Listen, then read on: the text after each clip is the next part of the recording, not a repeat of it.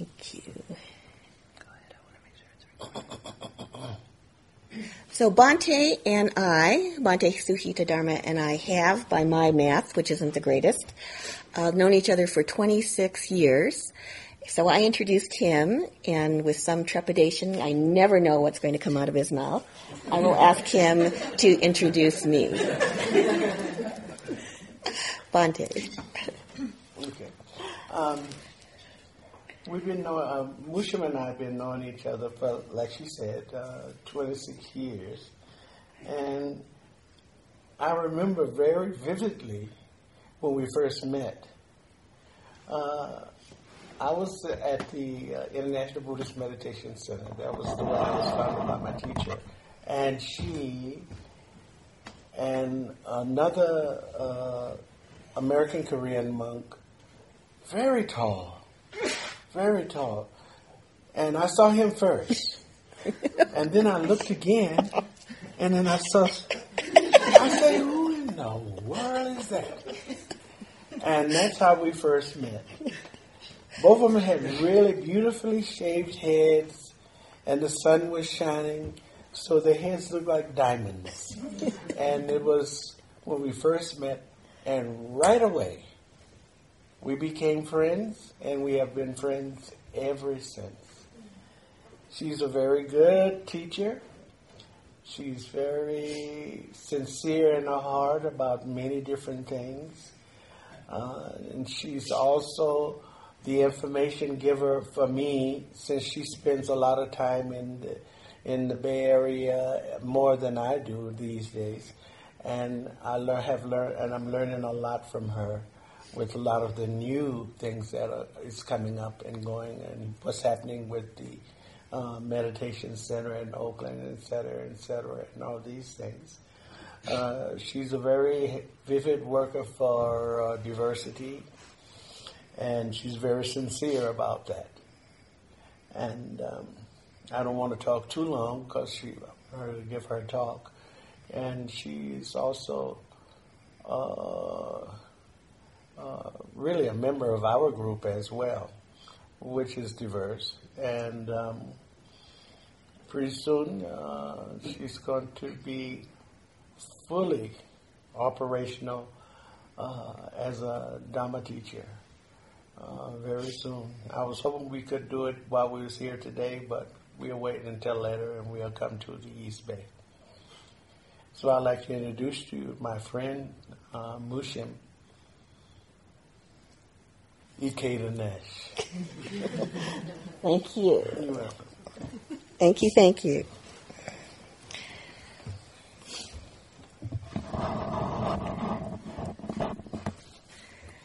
So, if you feel comfortable doing so, please place your hands palms together and repeat after me. May I be a protector May I be a protector to those without protection, to those without protection, a leader for those who journey, a leader for those who journey, and a boat, and a boat, a bridge, a bridge, a passage a passage for those desiring the further shore. for those desiring the further shore. May the pain of every living creature May the pain of every living creature be completely cleared away. be completely cleared away.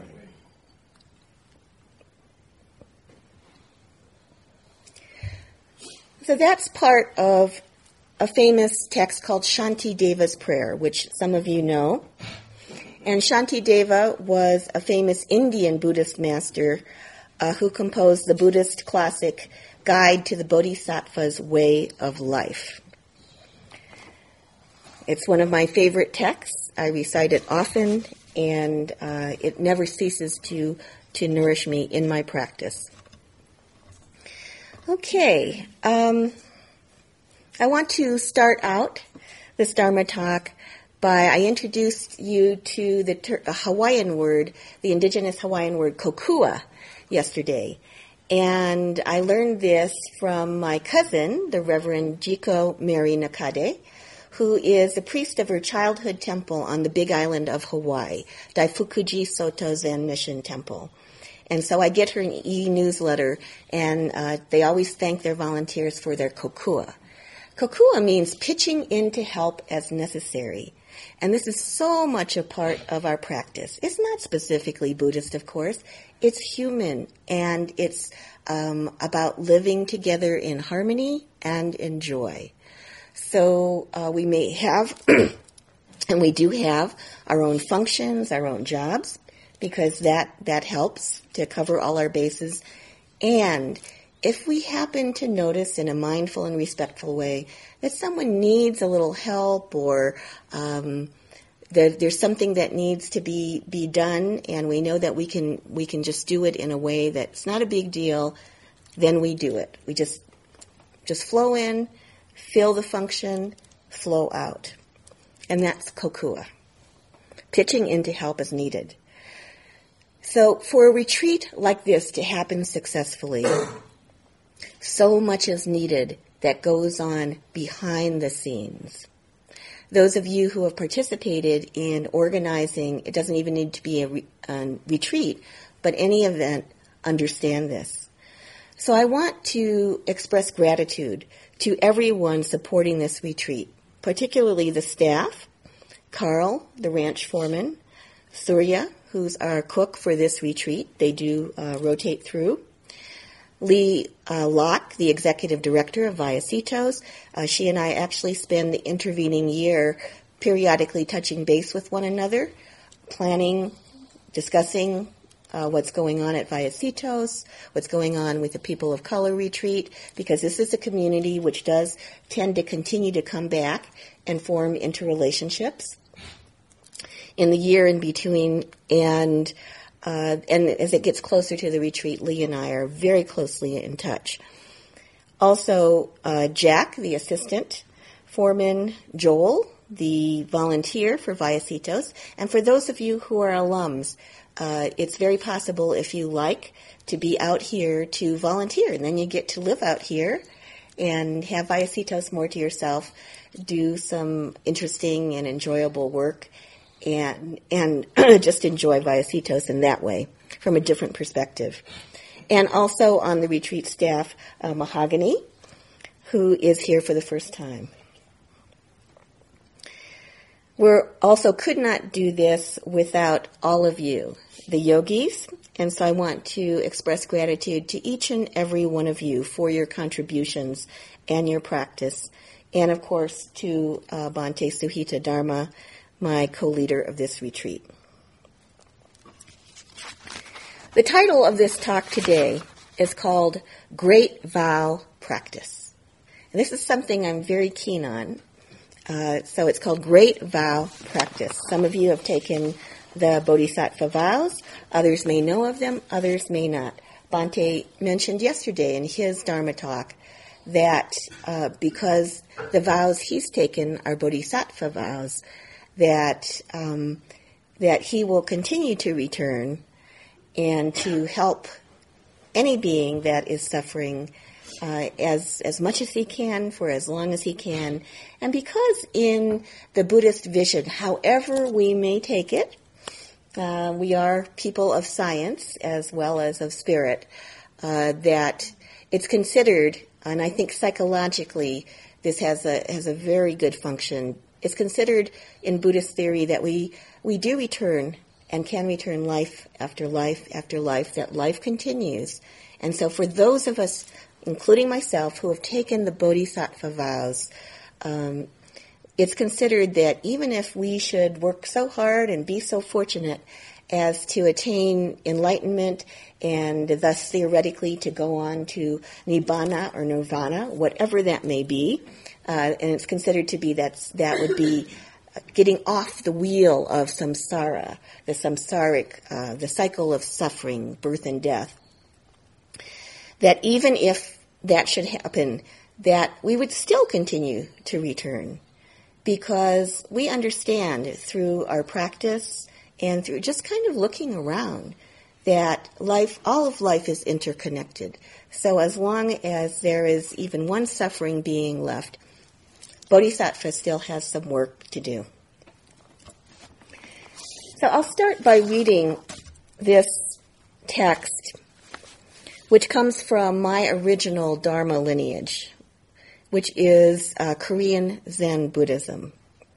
A lot of people, Zen is a Japanese word, and a lot of people are more familiar with Zen as it comes from Japan, or at least more familiar with the idea, because in our culture it's often so sadly um, has degenerated to an idea of interior decoration. You know, like, wow, you know, I really like that shoji screen and that bench. It's so simple. It's really zen. And I just inside myself, there's this giant ouch, uh, because I mean, it's it's it's a sect of Buddhism which has a long history in China, Korea, Japan, uh, Vietnam, and uh, and uh, and is is very well known for its culture, which has been specific to each country. So Korean Zen has its own flavor. It's considered to be very earthy, as is the Korean culture, and quite vigorous. And this is from a Korean Zen master uh, named Master Naong. I'm never quite sure of the pronunciation of that. I have to check with my friend in Korea because it, I've seen it in Romanized English, but I think it's probably Naong. So this is Master Naong's resolutions. I resolve that each time in every place I am born, I will remain in prajna and never retreat. So this contains a lot of Buddhist pr- terminology. Don't worry about it. Prajna, ultimate wisdom. I resolve that each time in every place I am born, I will remain in prajna and never retreat obtaining a will as fearless as that of Shakyamuni Buddha. That's a historical Buddha. Obtaining the fruit of enlightenment as vast as that of Vairochana Buddha. Obtaining wisdom as great as that of Bodhisattva Manjushri. Obtaining deeds as boundless as those of Bodhisattva Samantabhadra. Obtaining bodies as innumerable as those of Bodhisattva Kshitigarbha obtaining 32 transformations, as did Bodhisattva Avalokiteshvara. Nowhere will I not manifest myself in all the ten directions. So remember from the metta meditation last night, ten directions? And far and wide help all beings enter nirvana. Those who hear my name will be freed from the three evil paths. Those who seek my appearance will be delivered from passions. I will thus teach and instruct for countless kalpas. Kalpa is a really long period of time, till there be neither Buddhas nor beings in the end. I desire that Devas, Nagas, and all the other protectors of the law of Buddha protect and do not forsake me. Let there be no difficulties where there are difficulties, so I may accomplish my great resolutions. May these acts of merit thus performed now reach out to all, that we and other sentient beings may all attain Buddhahood.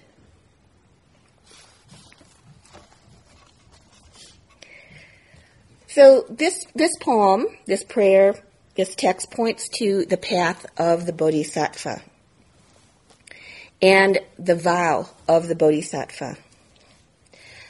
At East Bay Meditation Center in Oakland, where I'm a core teacher, uh, we're a meditation center right in downtown Oakland, and we were founded to um, to address issues of diversity, inclusiveness, and social justice.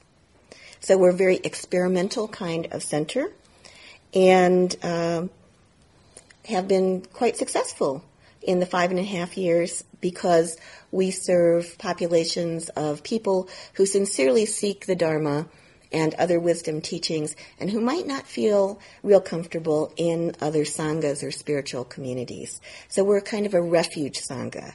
We're a refuge community. And at East Bay Meditation Center this year, I'm uh, the guiding teacher of a new year-long program called Practice in Action. And just as Bhante said about himself, um, the way that I was trained, my personality, the way that I see things, the expression of my practice is always going to be at the ground zero level of everyday life, of uh, our work, our families, our work for social justice, uh, whatever it is that we may be doing. You know, if we go through a period of illness, that becomes the ground for our, our practice. Uh, our caretaking, whatever it is that, that we may be doing, including having fun, being together joyously in community, enjoying our solitude, working crea- creatively. That's where um, my emphasis on Dharma practice is, not just the formal practice of sitting meditation.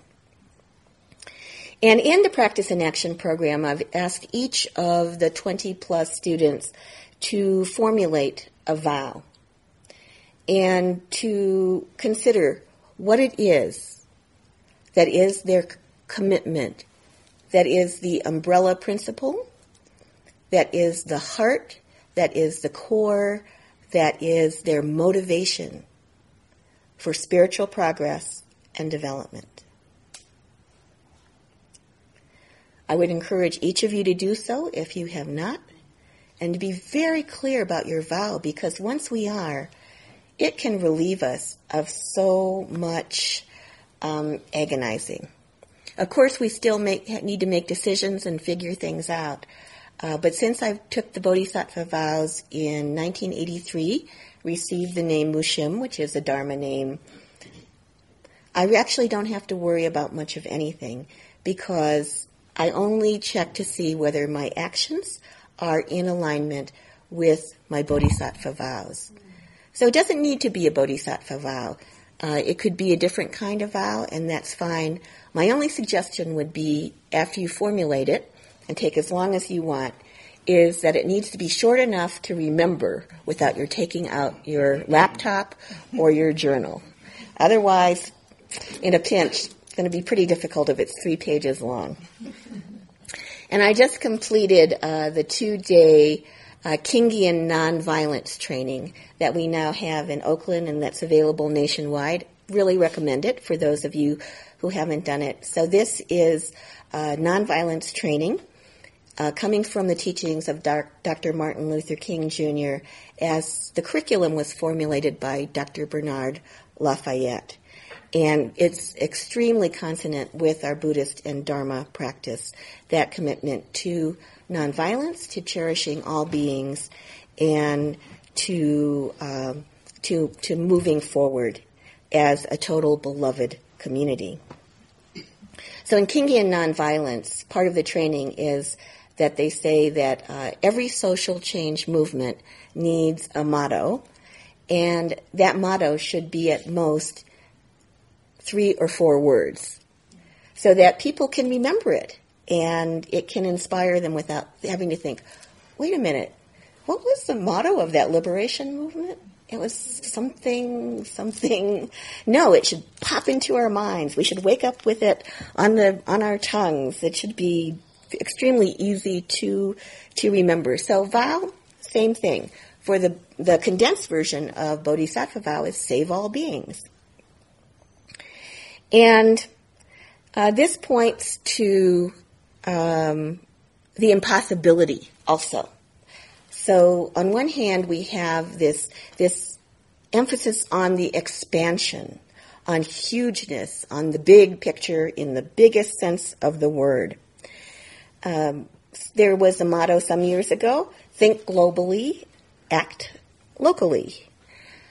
In this view of spiritual development and um, what can be helpful for all of us, not only human beings, but all the animals, the plants, and the planet, is to think universally and act locally.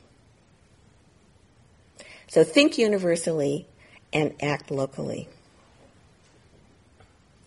And this requires great courage on one hand so it's said that one of the practices we do, which is dana or generous giving, so we might think of it in terms of giving money, our time and effort, our skills, volunteering. We might think it in terms of giving food, uh, water, medical assistance, clothing, helping with housing. All of those are beautiful forms of the practice of dana. It's also said that one of the greatest forms of dana, which we can offer to ourselves and to others, is the offering of non fear. We can give the gift of non fear. So this means that even in a little way, that we can help to um, others to believe in themselves. We can inspire, we can encourage, we can help to build communities of self-reliance and of resilience. Particularly as people of color, we know that our communities are disproportionately affected in terms of health, in often in terms of income, because of the uh, causes and conditions in the United States and throughout our history. So giving each other the gift of well-being, of non-fear, of um, relief of anxiety and increased well-being is one of the greatest things that we can give to ourselves and others. So we have this courage, this non-fear on one hand, and because the vow is so great in this great vow practice, which is the topic of my talk, we also need to have humility on the other hand. Sometimes people who get all perfectionistic, you know, it just makes them more anxious because they think, save all beings. Okay, I'm here on one hand and I'm saving this being, but then on the other hand, this bird with a broken wing is dying. And meanwhile, something else is happening on the other side of the world. It can actually make people quite depressed and anxious. And that's not the, the intent of it at all. So as part of our spiritual process, we also have to say, I've taken this great vow and it's impossible. It's totally freaking impossible. It's so gigantic that I can't, I can't do it, and that's going to be okay. That's going to be okay. That is the act of joyful spiritual surrender that we can achieve through this practice. Uh, so I've gotten pretty used to this, and um, it's it's something that um, that seems to be contradictory, and yet it isn't. And through the spiritual life, we understand why it seems paradoxical, and and it isn't. Because in that act of surrender, of saying, "Well, I'm just one person. I can't save everyone. I can't even save myself on most days. Um, there's so much suffering in the world. So with our compassionate hearts, we feel that suffering, we see it, we know that there's so much more, we know that there is so much that, that needs to be improved. And when we offer ourselves up and say, I'll just do what I can, or as uh, one of my uh, consultant friends says, do all that you can with all that you have in the place that you are in the time that you have. And that's all that each of us can do, and that's a lot. Because when we're uh, clear on our purpose, when we direct our energies efficiently, and we're, when we're not so um, burdened down by our own concerns, then we're able to contribute, we're able to empower, and we're able to heal in ways that that we may not have understood until that human potential opens up. So as we do our great vow practice, we open up to vastness, to what in Buddhism is called groundlessness, which is very scary to a lot of people, uh, because we like to have that solid ground to say, I know who I am, I know what I'm about, I know what my social security number is, I know what my job is. I know who my family members are. Hey, I know my, who my friends and my enemies are. I know. Our Dharma practice asks us to take this radical uh, movement, this shift, to say to into what's called don't know mind. So this doesn't mean we're willfully stupid or ignorant. Of course, we like to educate ourselves. Of course, we read the news. Of course, we gain knowledge that will help us and help others. Don't know mind is opening up to the constant awareness that we cannot and do not know everything, and that our perceptual range is so limited by the mere fact of this form, this vehicle that we're in, that there is so much that we don't see, we don't hear, we don't know, we've never even dreamed of, and that this is a good thing. This is a marvelous thing. This is a wonderful thing. Then we can live in a new way. We know our place more in the world in terms of that constant openness to um, uh, understanding that there are multiple points of view, there are multiple realities, there are worlds beyond worlds, and there are colors that other uh, creatures might be able to see, sounds we know that other creatures are able to hear that we don't hear, and um, dreams that other people are dreaming that may not be our dreams as well. So, we open up to groundlessness, to vastness, to reality beyond words and beyond concepts. So we do need words, we do need concepts, and we understand that there, there is a greater reality which encompasses all of this and does not reside in any specific word or any specific concept. So we're talking about something really big here. And at the same time, in order to fulfill this great vow to save all beings, it means that we also need to be very precise, very specific, and local, as in here and now. Little things, little acts, and I'm putting little in quotes because um, what we think of as little, because it's so specific, may have very beneficial consequences that touch many beings, that go that goes into the far future in that kind of ripple effect that we don't understand. That's part of our faith. There is a faith mind in the Dharma, and this is part of it. The United States is a very individualistic society, and this ties into the consumer mentality and market economy. As most of us know, the United States uses up most of the planet's resources. Uh, we're not that big in terms of the population, percentage of population of the planet, and what we consume is a huge part of our natural resources. In the Occupy Wall Street uh, movement that started last fall, there is, as many of the images that have come from it, uh, there's one of a uh, person holding up, person of color actually, holding up a hand lettered sign that says, Earth has enough for every man's need, but not enough for every man's greed. So, making it more general, Earth has enough for every person's need, but not enough for every person's greed. And we don't extend that to all beings. We don't say, Earth has enough for every being's need, but not enough for every being's greed, because we are the species that, um, unfortunately, along with all of our wonderful qualities, also has um, what in Buddhism is called one of the three uh, poisons, and that is of craving, and desiring more than we actually need.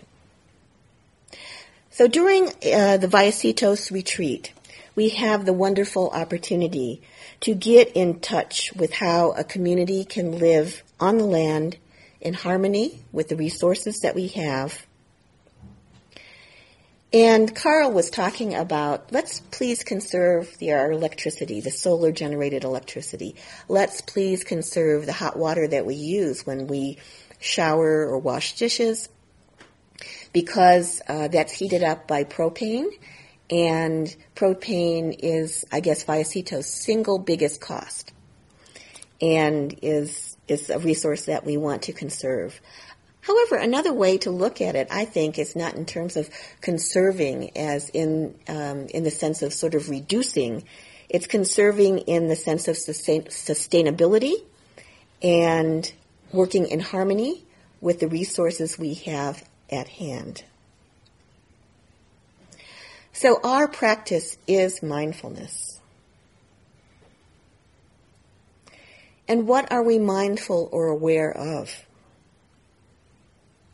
The insight arises in a retreat such as this one, in everyday life, of our inescapable interconnection. What in the Dharma is called paticca samuppada, and the ways in which we all depend on one another, not just as human beings, but all of the life on the planet, in order for all of us to live. Interconnection, interdependence, interbeing may sound abstract and philosophical. But real Dharma is always about keeping it real. When I traveled to Korea uh, to do monastic uh, practice in 1987, I was there for eight months. I had already been training in a Korean lineage temple or temples in North America, in Ann Arbor, Michigan, which is my home temple, and in our mother temple, the Zen Buddhist Temple of Toronto in Canada. So I was familiar with some of the practices, some of the culture. I didn't speak Korean, which was uh, a problem, uh, but at least I felt familiar with some of the practices. Uh, however, uh, there was something I was introduced to, which was the formal way of, we ate our meals in a very simplified formal way. And I was introduced to the formal way of eating meals in the meditation hall uh, when I went to Korea in 1987. So I landed and I was part of a group of international students from many students from many different nations who were going to do the traditional three month snows retreat at a temple called um, Sudoksa. But we all, uh, first, we gathered together in Seoul at a temple called Hwagyesa, and there we took our meals in the formal manner with the Korean uh, monks. And so in that system, which is similar to the Japanese system, you have a set of nested bowls. You have three bowls that are tied with a cloth, and then you have your utensils, a spoon and some chopsticks on top, and that's your little meal kit. Uh, no one else uses it. That's your responsibility. It's your responsibility to keep it clean, to keep it in order, and uh, and so you each person in the meditation hall has their bowl, and then servers come in from the kitchen with big pots of. Uh, typically, each meal is rice, soup, and then the national dish of Korea is kimchi or pickled vegetables, and so then they bring a little some little trays that they set between you that has, I don't know, maybe three, four small dishes of different kinds of pickled vegetables. If you're lucky, you might score a few blocks of tofu. Uh, but usually not. Usually not. It's usually it's Korean miso soup, rice, and pickled vegetables. So very spare from our point of view as people in the United States. Um, and it helps to obviously to conserve or help to sustain the resources of the monastic communities uh, in Korea as a traditional diet. So what we discovered um, when we took our first formal meal together was that you would open the set of bowls, the servers would come around and serve you some rice, some soup, then you'd have your little side dishes. So you'd eat your meal in silence. Uh, and then typically what you would do is if you had little food remaining on your bowls, you would use your chopsticks and pick up a little piece of radish, and you'd use that to sort of scrub the inside of your bowls. They'd bring around some barley tea, and pour a little bit in one bowl, and you'd scrub that with your little piece of radish, and then you'd pour it into your other bowls, and you scrub each of them in turn until you were left with your little bit of barley tea that had whatever grains of rice or remnants or whatever from your meal, and you would drink that. Hopefully, everything would be uh, very clean at that point. and then they would bring around a kettle full of hot water and would serve everyone um, a little bit of hot water, and you would use that to then to do a second cleaning of your bowls. They would then bring around a basin for uh, for that water, which was the waste water from the meal in the meditation hall, and bring it to each person. You'd put the wastewater into the basin. It would get to the end, and then you would take your cloth, dry out your bowls, put them together, um, tie it up, put your utensils in, you'd be ready to go for the next meal.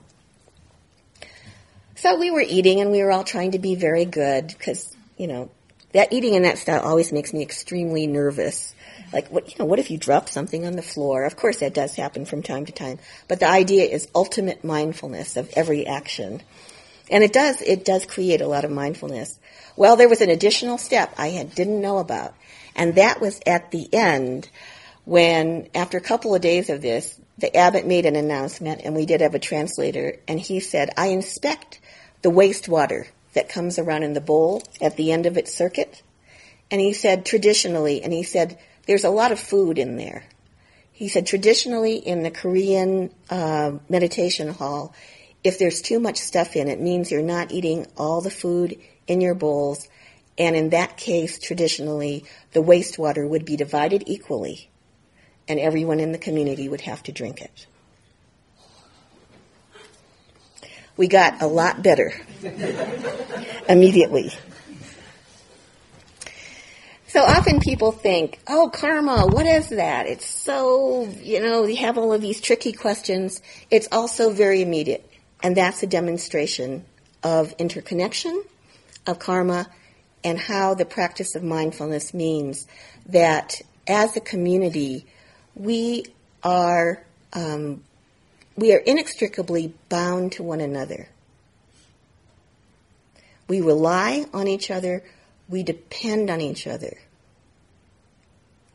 for our ability to live in happiness, in health, and to live the spiritual life that each of us wants to live. So when we take the great vow is not to practice only for ourselves. It's so that we can protect, encourage, and sustain the life of every person and every being in our community. And our community is the planet itself, ultimately the universe itself. So I'll stop there with great thanks for your patient listening and open it up to any insights or questions that you may have about the talk this morning.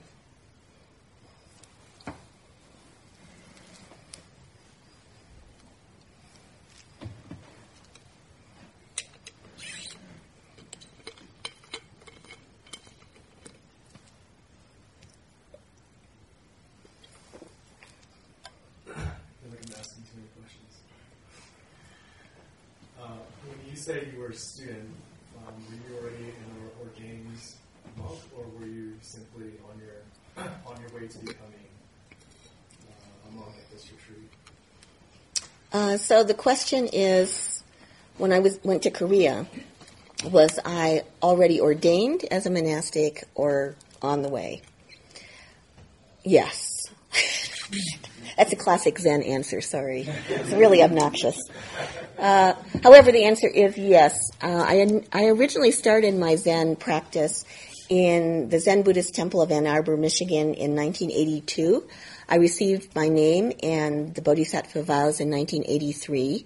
So that wasn't monastic ordination. Um, anyone can receive, and you're all encouraged to receive the precepts and the vows. Uh, it's very encouraging.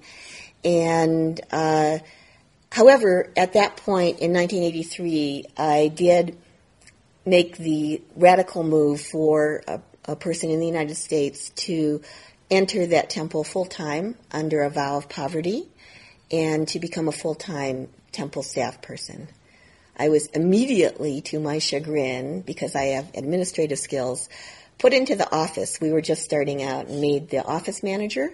And I had to learn double entry bookkeeping by hand and generate financial reports. So I became known as the very mean person in the office who was always saying, if you're going to take petty cash, you've got to bring me a receipt. Everyone dreaded and feared me.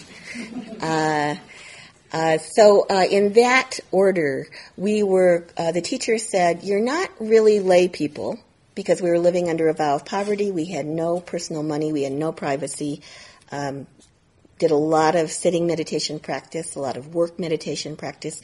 Basically, we took care of the community." He said, "You're not really lay people," uh, and he said, uh, "But neither are you really monastics in the full sense of, of the word." And he liked it to be that way because he was very interested in the evolution of North American Buddhism, including how we can live together in mindful communities. So our status was ambiguous and he called us lay monastics. From the normal secular lay person's point of view, I would say we were more monastic. You know, we, we really did. We had no, we had zero personal money. Um, we ate our meals together uh, you know, people didn't have any personal stashes of food unless they were cheating and had stashed something in the back of their sock drawer. And you didn't even have your own sock drawer, so how could you do that? Uh, and uh, the teacher said, You're not required to be celibate. However, try having a sex life when you don't even have your own room. You're getting up at four or five in the morning and going to bed at night, and you're working seven days a week. Good luck. That regulated most of that. Uh, so we did live what would be considered an ascetic lifestyle. And then when I went to Korea, I popped into that system and I did receive the first level nun's uh, ordination in, I don't know, March or May? Maybe, I don't know, maybe earlier than that, February of 1988, um, which I hope to write about sometime because due to my karma, it turned out to be this really old school ordination that was famous for being the traditional style instead of the tradition, the kind of the lighter version that other temples were espousing. The temple I was at did it the old school way, which was really, really hard. and I'll, I'll, I may talk about it or write about it sometime. Does that answer your question? Anyone else? Yes.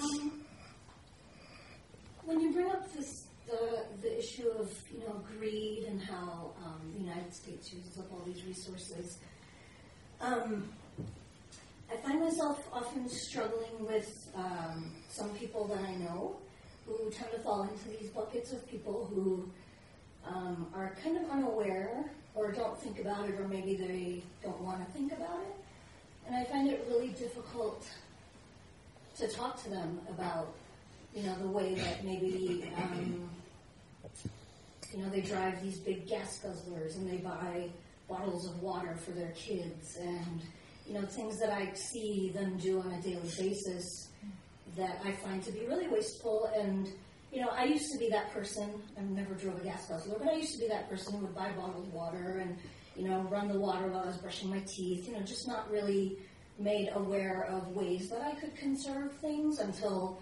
you know, I sort of met a group of people who were like, oh, this is how you, you know, don't waste water and things like that. And, um, and every time I've tried to talk to them about it, I've sort of gotten this like, oh, you think you're holier than thou, and that's not, you know, it's not how I want to approach it, and that's not how my, that's not my intention ever but it's just really hard to understand the ways in which that can be done without being condescending or being um, telling them how to do things in a better way.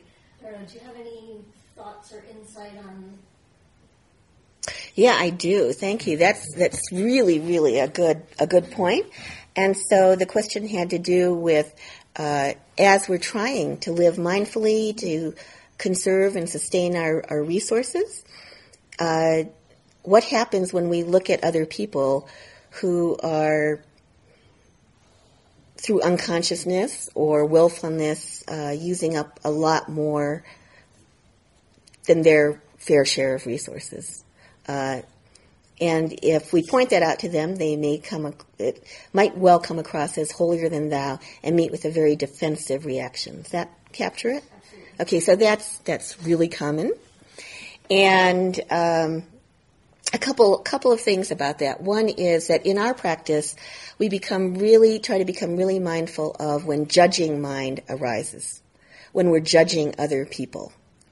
Like, oh, that person is not being as good about they're using up plastic bags and I take my recycled plastic reusable tote with me every time I go shopping. Uh, uh, so that, that judging mind arises. Oh, I, I always bicycle, whereas this person is driving a, a gas guzzler. Um, so the mind goes outward to judge other people and to compare them to ourselves and wonder of wonders, usually the comparison results in like, hey, I'm doing pretty well, whereas they're not. Um, so we need to look at that and to understand. Uh, this is just basic psychology. No one likes to feel judged critically. I mean, that's not e- that's not even dharma. If we want to try to move in the direction of sustainability, uh, we need to do it in a way that's inviting, that's welcoming, that's encouraging, and that recognizes that um, each person in their own way is doing their best. So we may judge them to be ignorant, however, unless, um, uh, I mean, I can't say that I, I do drive a car. I don't drive a lot, but I do drive a car. Um, I suppose I could get a bike. Um, I could walk more, so I'll include that in, in my resolutions. But I really try to notice when that judging mind arises. And then to see our goal, if our goal is more sustainability, more respect for the environment, living in proportion, then to ask myself, what is the skillful means? So that's the Buddhist term upaya, or skillful means. So that means means that are appropriate for the person that we're um, interacting with to um, to kind of gently open the way so that they can have their own insight and say, "I'd like to help. I'd like to help. I'd like to conserve. I'd like to live in a different way. I'd like to take my own bags with me when I go shopping." Uh, and then it will come from then it will be their own insight. And they'll feel very happy about it. They'll feel very proud of it. Uh, and even more importantly, it will be something that they'll be able to put in action into their own lives because they won't feel it's coming from someone else telling it to them out of a critical judgment. Does that make sense? Can I make a comment? Of course. Okay. Uh, another way to do it is that one of the most powerful things that you'll find if you're doing these types of practices, meditation, and that is through observing. The best way to really learn is to observe your teachers or whoever you're around. And then you slowly let them be introduced in these things that you you're concerned about. Say for for example, without even having to say a word. Um, one of my teachers, uh, his name was uh, Vilrotic uh, Wien V. He lived in France. He's one of these persons where everything had to be in exact order. You know, and he'll be talking, and we, he would give us some information, uh, say at lunch, say for example, or at breakfast in the morning, and he'd be talking, and then all of a sudden he noticed that the salt shaker or something is not in the proper place, and he'd be talking to us, and, and I learned from him to watch every move he would make out of the corner of my eye And then he continued talking and he moved something else. And everything in the temple was set up in such a way that you had to be so careful because these things were expensive, not to break them or something like that. But you can also introduce things to your friends or people you're around or at your workplace in just a very subtle way. And then sometimes they'll catch on. And then they have if they ask the question, then you can give the answer to that particular situation, you know, uh, whether it's bottled water. If everybody's buying bottled water, then what happened to the water in the faucet and all these, you know, things that people are concerned about these days. But you can just slowly introduce them in a very subtle way, sort of like Venerable Wendy would do in his actions with us. It works. Thank you, Bhante. Yes, so so modeling, mm-hmm. always one of the most powerful forms of teaching, mm-hmm. yeah. and often very slow. yeah. This will be our last question. Mm-hmm. I I find myself judging people uh, rather frequently, and I find it to be extremely unpleasant. Mm-hmm. Um, part of it is one of the things I do is directing, so I have to judge people in order to make something better. So it's very difficult to turn that off when it's not necessary. Um, but the other, I've noticed that it's unpleasant, but I've also noticed that um, in some circumstances, like with people who are wasteful, or often with with white people, I will find myself wanting them to be punished, which is also extremely unpleasant. Um, so I, I have difficulty uh, knowing what to do because I, I feel like judging is unpleasant, and I also feel like the desire for someone to be punished is unpleasant. Um, but then when I don't let myself have those feelings, then I just feel resentful. So it's all extremely unpleasant feelings. Um, so um, I'm looking for guidance on how to uh, change those habits. Thank you. So some of you are familiar with the Buddhist term Vedana, which is often translated as feeling tone. And it said that all of our um, perceptions, the phenomena that have um, one of three feeling tones, which is pleasant, unpleasant, or neutral. So I hear you saying that when that judging mind, that critical, and we're not talking about discernment, wise discernment here. We do need to judge between, oh, this is edible and that's not edible. Like Carl was saying, don't go out and eat the plants. So we're judging. It's not good to eat the plants when we're down by the creek. Uh, but judging in the a critical, critical judgment you know, um, oh, that, that person's so mean. Oh, if that person weren't so wasteful, probably the whole planet would be saved. That mind that arises, we, we can all identify with that. It's very unpleasant. That the experience of the judging mind is very unpleasant. And then also what can rise up in conjunction with that is the desire for that person to be punished for uh, their wasteful or wrong behaviors. And that also feels, I hear you saying, extremely unpleasant. However, if you repress all of that, repression is never a good idea, then it turns into resentment. And there we have a third form. That's a lot of unpleasantness. Pretty un- disgustingly unpleasant if we just contemplate it for, for a moment. So, um, so let's let that unpleasantness just glom together in one giant pile of unpleasantness and motivate us to say, is there a better way? And that's what I hear, hear you asking. Uh, always in the practice that we do, uh, exactly as you're saying, if something arises, we don't try to stuff it down or there's going to be a reaction which is, is not helpful or beneficial, uh, usually. And that's that's that resentment. So it's in that case, it's not transforming into something which is uh, more helpful, more beneficial to our progress. And I say helpful and beneficial because it's not transforming the unpleasant into the pleasant. Right? The pleasant's just the flip side of the unpleasant. So we're not tra- trying to transform, ooh, this feels bad into, ah, that feels really good.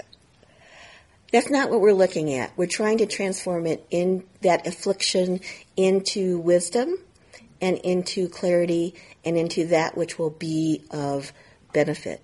So we can start from there, letting that unpleasantness, that pain be our motivation. And then for each of us, it might be a slightly different process and path. So I want to leave that open for you and to say, let the awareness of how unpleasant and afflictive those judgments and that desire for other people to be punished, let that pain motivate you to seek the way of clarity, of insight, and of spiritual understanding based on the value, and this again is part of our faith, that each and every being has the nature of awakening. Each and every being has Buddha nature, whether it's manifested or not, and therefore we respect and we value not only every person, but every being that we encounter.